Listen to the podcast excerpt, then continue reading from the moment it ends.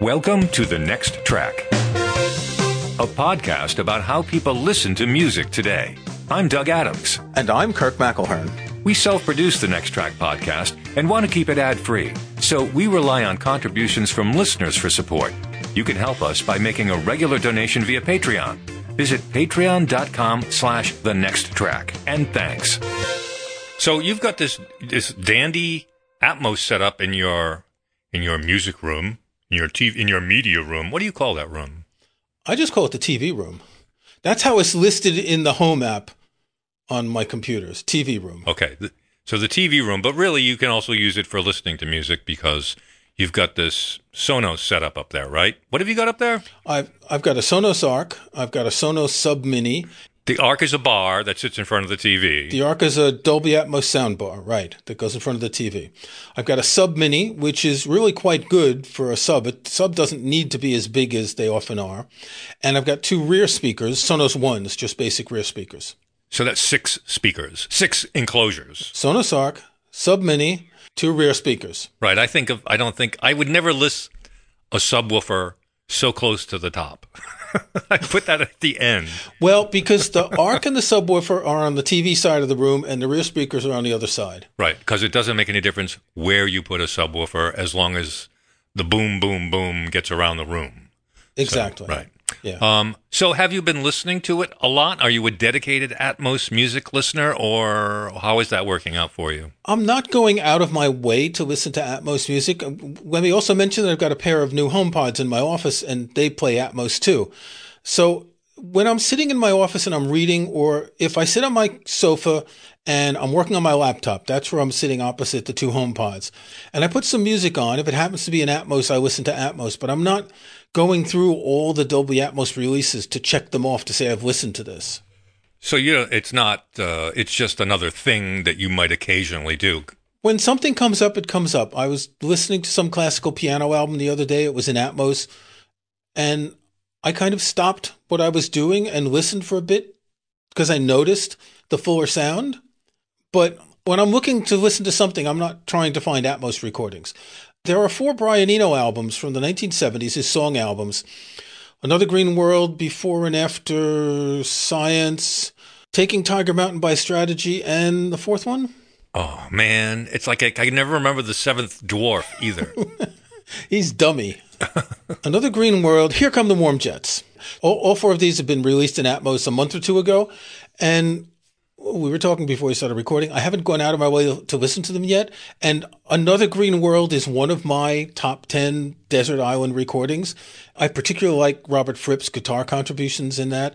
So I will listen to that later. It's just, I've been really busy with other things. It kind of slipped my mind to like, I, I need to make a list of all the Atmos recordings and so I can check them off. It's funny because our passion for listening to new technology and music and things like that, you'd think you'd be up there like all weekend digging through and trying to find some really cool Atmos stuff. I mean, if I were 14 years old, I'd be I might be doing that, but now it's it just seems like another it seems like more trouble than it's worth. You've got all the extra all the extra gear and then you have to seek out the stuff that is in Atmos. Although I'm sure it's rewarding. I, I, I don't want to make it sound like I'm down on it. We're in a transitional period similar to mono to stereo, right? New recordings, I, I don't want to say they're all mixed in Atmos, but an awful lot are. Older recordings that are worth remixing and remastering will be done and will soon be in a period when the majority of recordings are available in Atmos. Of course, since most music listened to is catalog music more than 18 months old, and we're getting back to the sort of pre Atmos days there's a lot of stuff that'll never be in Atmos. You were asking me before the show about Grateful Dead. They've only released American Beauty, which is their 1970 album that has Truckin', Ripple, songs like that. That's the only one they've had in Atmos. Right. Probably the most popular yeah. album amongst yeah. now, regular When folks. they recorded their Europe 72 tour, they recorded in 16 track, and all those concerts were released about 15 years ago. So they could go back and remix, remaster some of them. But do you think they'll spend the time to do them all? I don't know. A lot of the newer releases are two track. It was a box set of 1973 recordings, which has some wonderful stuff, but it's all two track recordings. It's all just soundboard. No one had a you know, these were the recordings the band made for posterity to listen to afterwards, and just because they'd gotten into the habit of recording everything. So they're excellent quality recordings and they can be remastered, but they don't have multi tracking. Yeah, I'm sure it's it's like that for a lot of music that was recorded, even you know, highly intentionally recorded in the studios. There just isn't enough uh, recorded material to to turn into Dolby Atmos. They can't they can't disintegrate it as well as they can when they have multi-track stuff. Well, they've certainly done that to a bunch of jazz albums that were recorded in mono or stereo. I mean, Kind of Blue, which was originally the original mix was mono, then a stereo mix was done afterwards, but an afterthought. We've talked about this in the past, and they atmosized that and that sort of thing. I remember the first time when Atmos stuff was released. I was listening on my iMac, which is Atmos compatible, and the sounds were all over the place. For anything that old, they were using a kind of a gimmick to pull out certain frequencies and set them in different areas. Yeah, that's the gimmick that I don't. I really want to avoid. It's almost like a, a really bad stereo mix of a very good mono recording. Yeah. Um, if you've ever listened to you know some of the the Rolling Stones or Beatles stuff, which is in mono and or stereo, the difference is shocking. And but sometimes the mono is uh, is superior in many yeah. ways to yeah. the the stereo. So yeah. I, I fear the uh, I don't fear, but I, I I feel that probably a lot of Atmos stuff is going to be looked at as gimmicky, as you said. It's a gimmick. Some of it is a gimmick. Um, I'm just wondering how quickly I need to I need to uh, I need to update my stereo system, but I'm going to be a two speakers guy for a while. I think. Well, I think the easiest way to try is with headphones. Now, you don't have headphones yet that support Atmos, spatial audio, etc. And that's what I really like the most. And when we first talked about this, I talked about my AirPods Max and watching movies on my iPad and getting the Atmos that way. And that's really quite an experience. And I think you get more from a movie because you you, you know, I think it was Tim Cook who said you, you feel like you're in the center of the band while they're performing. No one wants to be in the center of the band while they're performing. That's not what it's designed for. the, the, the sound system designed to go out to the spectators. But in a movie, you do want to feel that. You've got the atmospheric sounds of a movie behind you, above you, etc. You want to feel that, and it makes a lot more sense. Where's the music go in a situation like that? Uh, good question. I was listening. I was watching something last night.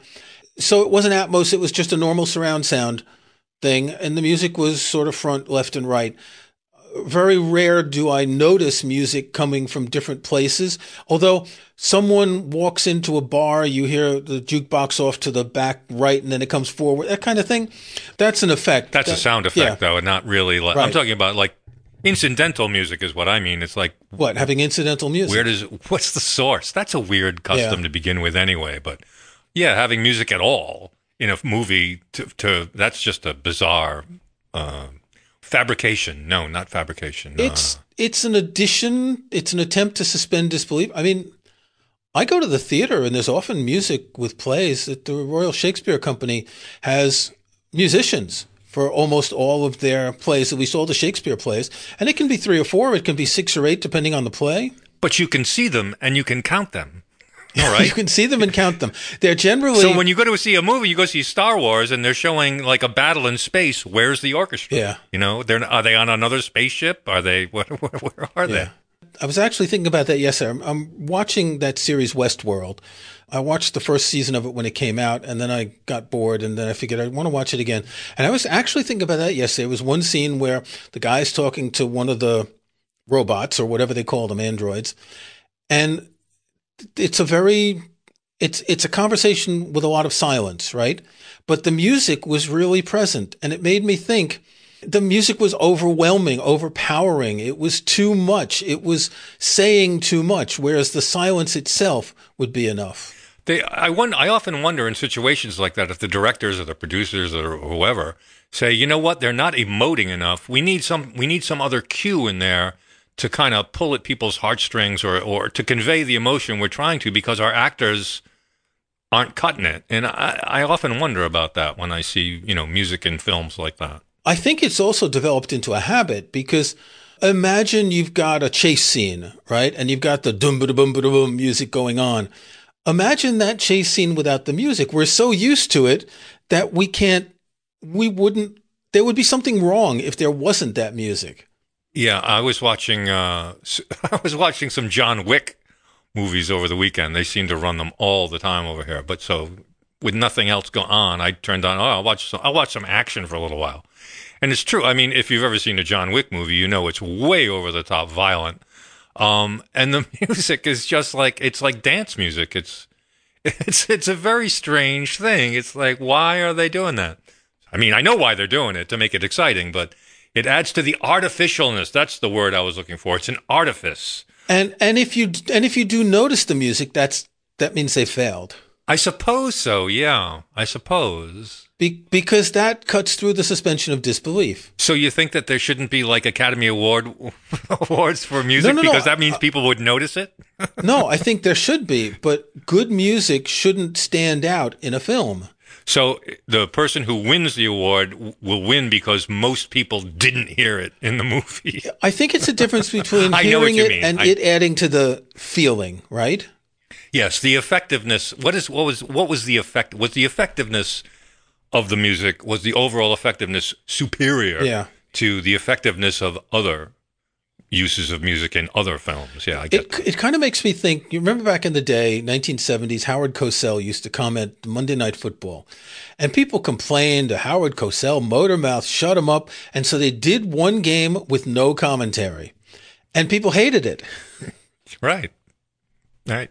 We like our customs, I guess. It's not. No, it's not that. It's that you're watching a sport where action, action, action pause, pause, pause, pause, commercial. And th- there has to be something to fill that space.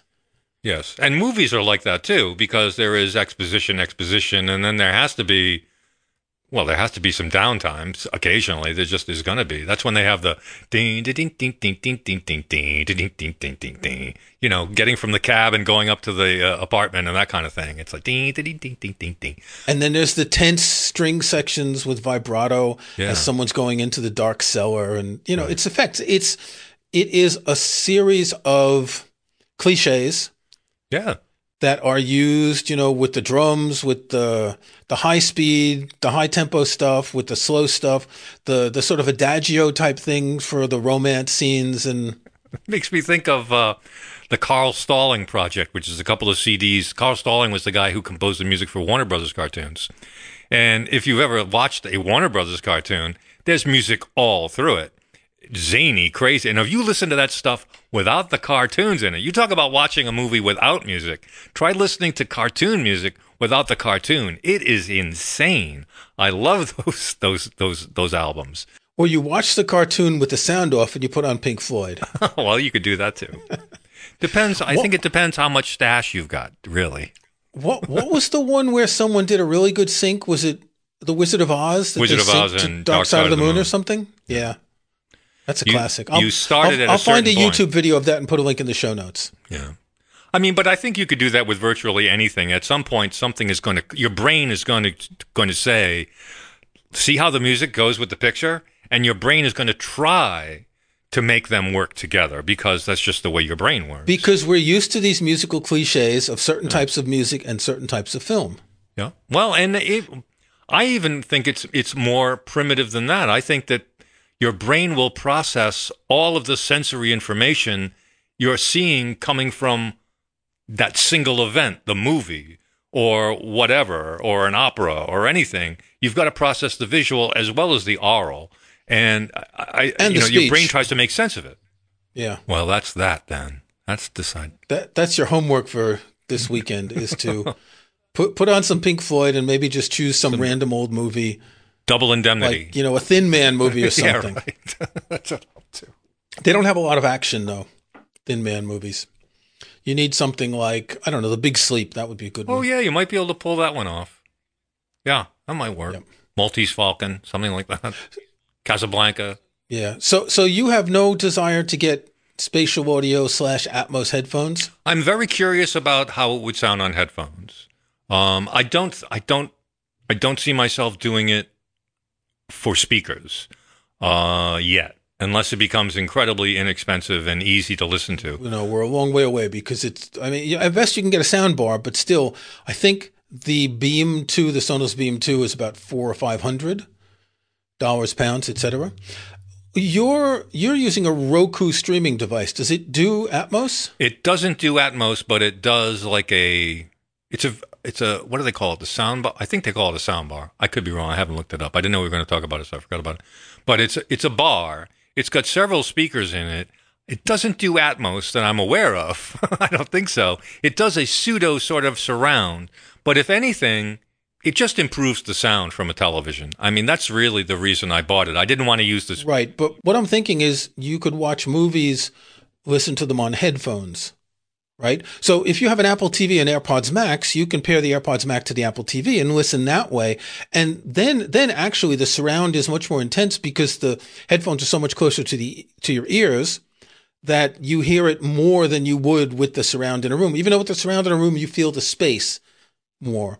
But that would be an interesting way to watch TV with headphones to get the surround mix. I think what I'll do is when I encounter it and it, it seems like the thing to do, that's when I'll do it. But I don't have this, oh, I really got to try this. I'm always interested when Chris uh, Connaker is always talking about it. And, and he recently, uh, I think he updated his studio, his listening room, so he's got even more interesting gear and he's he's really digging the Atmos, and I appreciate it when he when he says this album came out and this album has it because I, I just don't. There's no. We used to have stereo review and things like that, and I'm sure music magazines do mention the Atmos stuff, but I'm just not feeling the uh, the. Uh, it's not a landslide of of interest in it. It just seems to be an interesting sort of thing. It's not even worthy of being called like hi-fi buggery, so to speak. It's not. It's, it's well, there, there's forums where people make lists sure, of Atmos releases, sure. but I just don't see it outside of that as much as I thought I would by this time. I, I, I maybe I thought. Oh, I don't know what I thought. Yeah, it's it's more of a geeky thing, right? Yeah, yeah, that's it. Music geeky which, thing. Which is probably what stereo was in mm-hmm. the originally, right? Absolutely. My father was a total stereo geek. He had all the early stereo equipment as soon as it was out. Um, I'm not interested in. Oh well, I love stereo. don't get me wrong. I think stereo is is phenomenal. Um, I don't I don't mind the uh, the having to sit in the middle of it. But that's that's the thing I was wondering is how often you go to that room to listen to music because it it also seems like it's well not that you would move a lot while you were listening to two speakers but it seems to me you're really bound when you have Atmos because if you move, Is is the sound going to be compensated if you move a little to the left or a little to the right? No, of course not. It's the same as the stereo sweet spot. But since you have sound all around you, moving to the side won't change the back that much, or the the the, the what they call the the speak the sound reflecting off the ceiling won't change it that much. If anything, I'm trying to think: is the sweet spot more or less forgiving because you're getting sound from more directions. Uh, I'd have to do some testing and figure that out. See, but you don't want to do that. You don't want to bother with that. I like the music. Yeah. I mean, the fact that it sounds better, like like if I'm listening to a recording and it's in Atmos and I'm listening uh, on my HomePods and I say, "Wow, that sounds better." I notice it, right? Um, th- this isn't going to be my next track pick, but we had uh, guitarist G- Gerard Cousins on uh, a couple years ago. He did a recording of he did a recording of transcriptions of pieces by Philip Glass, and he's got another one called "The Poet Acts," and that's in Dolby Atmos. It's really and that good. sounds really nice. It's really good in stereo too, though. I should add. but what you get in Atmos is the reverberation. So the, for for a solo instrument like that, it's not like a gimmick to make something sound over here and over there like you might get with an ensemble. With something like that, you get more of a feeling of a room. That's all it is. It's very subtle. Just as I think you shouldn't really hear the music in movies, you shouldn't really hear the Atmos in Atmos recordings. You should feel the space and the presence more than anything else. Right. That's a that's a very good point. I think the the I don't want to experience the gimmick. I want to experience the quality of the room. See, I imagine when you hear someone like well playing solo guitar or solo piano, you actually hear creaks in the floor and things like that. I mean, I know you won't, but that's kind of what I expect. I imagine you know, Gerard Cousins playing in a church somewhere, and there's got to be some kind of extraneous noise, but maybe there isn't. I no, they know. edit that out. But what Yeah. you do hear in guitar recordings is that kind of squeak when Yeah, the sure. finger slides on the on the strings, Right. on the wound strings. That you hear occasionally. But that's always there. That's all, in any guitar recording is going to have that. Yeah, yeah.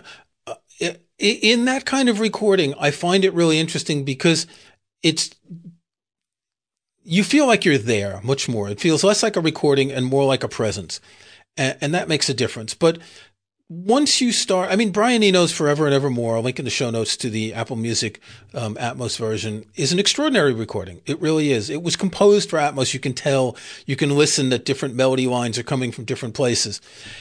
And it's an immersive experience, but you don't really pay attention to it once you get into the music, right? Early, earlier, before we started recording, I was asking you about live albums that are in Atmos, and there don't really seem to be that many. And it seems to me that would be the ideal, um, with the exception of like some classical performances, which I'm sure are phenomenal. But I mean, as far as like, there's no Grateful Dead live Atmos. There's no, the Rolling Stones haven't done anything that I'm aware of. I mean, there's plenty of material out there that could be reissued as as live Dolby Atmos, and yet you, it seems like there there really isn't, and that's almost ideal, an ideal uh, condition for for wanting to listen to in Atmos. Why? Well, because you get the full presence, you get the immersion of a live recording, you get the So basically, you're getting the audience sound. the so, crap. Yeah, I want to hear the crap. I want to hear the so in in tape trading, there are three types of recording: soundboard, audience, and matrix. A matrix recording is someone who combined parts of the audience to the soundboard, so you do get that feeling of the audience, but you don't hear that guy next to you singing the lyrics to Truckin' off key because he's drunk. When Peter Frampton's Frampton Comes Alive came out, I think in 1976, it was probably the first live album to really have that audience presence. That the audience is very, very alive in that recording. And I don't want to say it was too much because it was it was a surprise for the time. Usually you'd have your your your song and then you'd get some applause at the end, but through that you hear the audience a lot. And that's interesting, but how much does that add to a live recording by anyone? I don't know. Um, I wouldn't mind hearing the the reverb from, uh, say, for instance, if you're playing in a hockey rink or something, just a little bit of it, just to give you a sense of being present there. That's I hmm. don't I don't want the. I guess it would have to be artificial, wouldn't it? I don't want to hear the crowd. I don't want to know that they're at Well, that's another thing too. What's what is a live performance if you can essentially create an immersive experience in the studio, why would you want to create an immersive condition in for a live recording when the studio recording is going to probably going to sound better? Yeah, the thing is, a live recording. We talked about this a few episodes ago.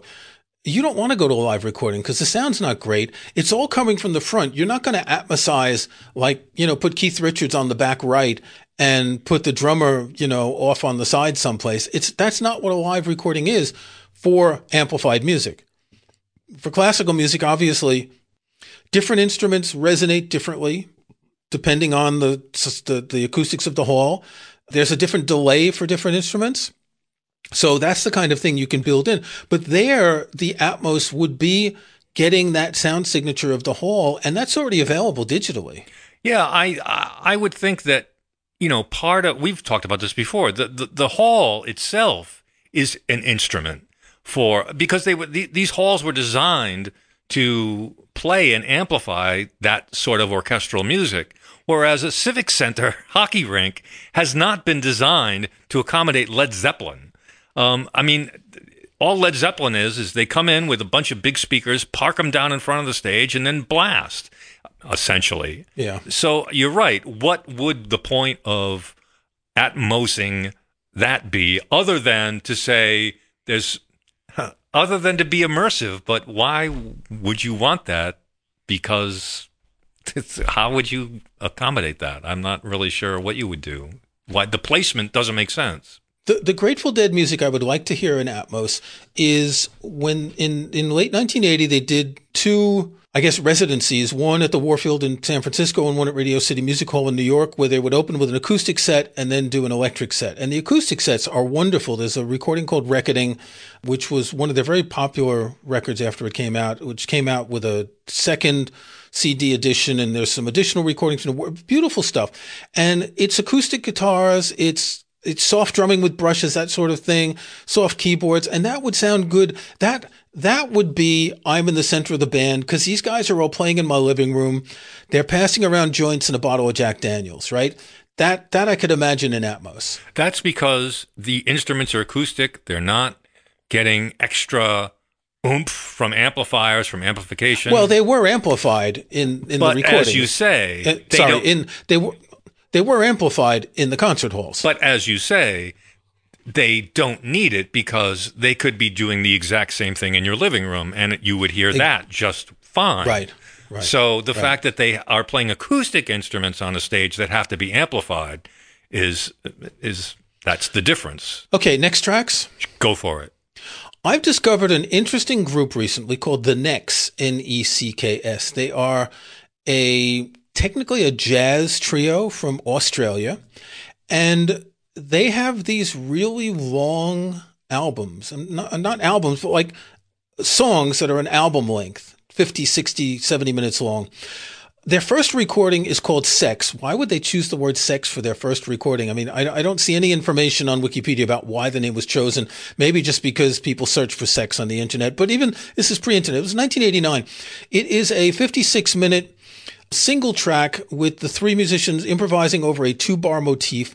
On this album, I'm reading from Wikipedia, the band overdubbed the instrumentation of piano, bass, and drums in a dual take, creating a hypnotic, repetitive piece. It's really interesting. It's really minimalistic, but not the kind of minimalism we know Philip Glass, Steve Reich, even Morton Feldman. It, it's got that jazz thing and it's got the rhythm. It's got really interesting sounds.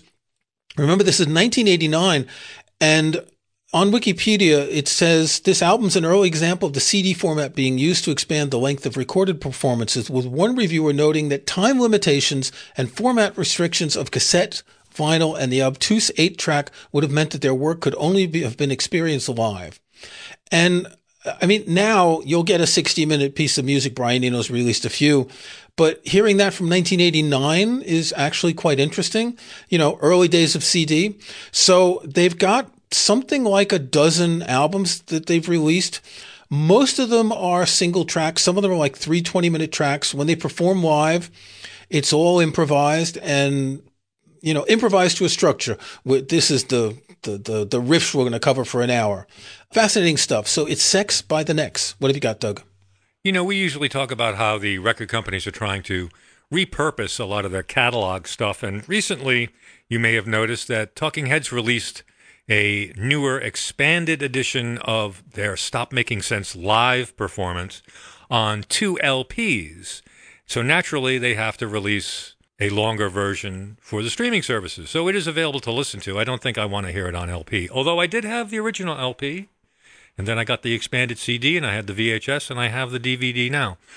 I liked Talking Heads back in the day. Uh, they formed in Providence at the Rhode Island School of Design and they seem to make an effort to come to Providence rather frequently. And I saw them three or four times, and I certainly saw them do uh, Stop Making Sense, but not in the theater type arrangement that they have in the film.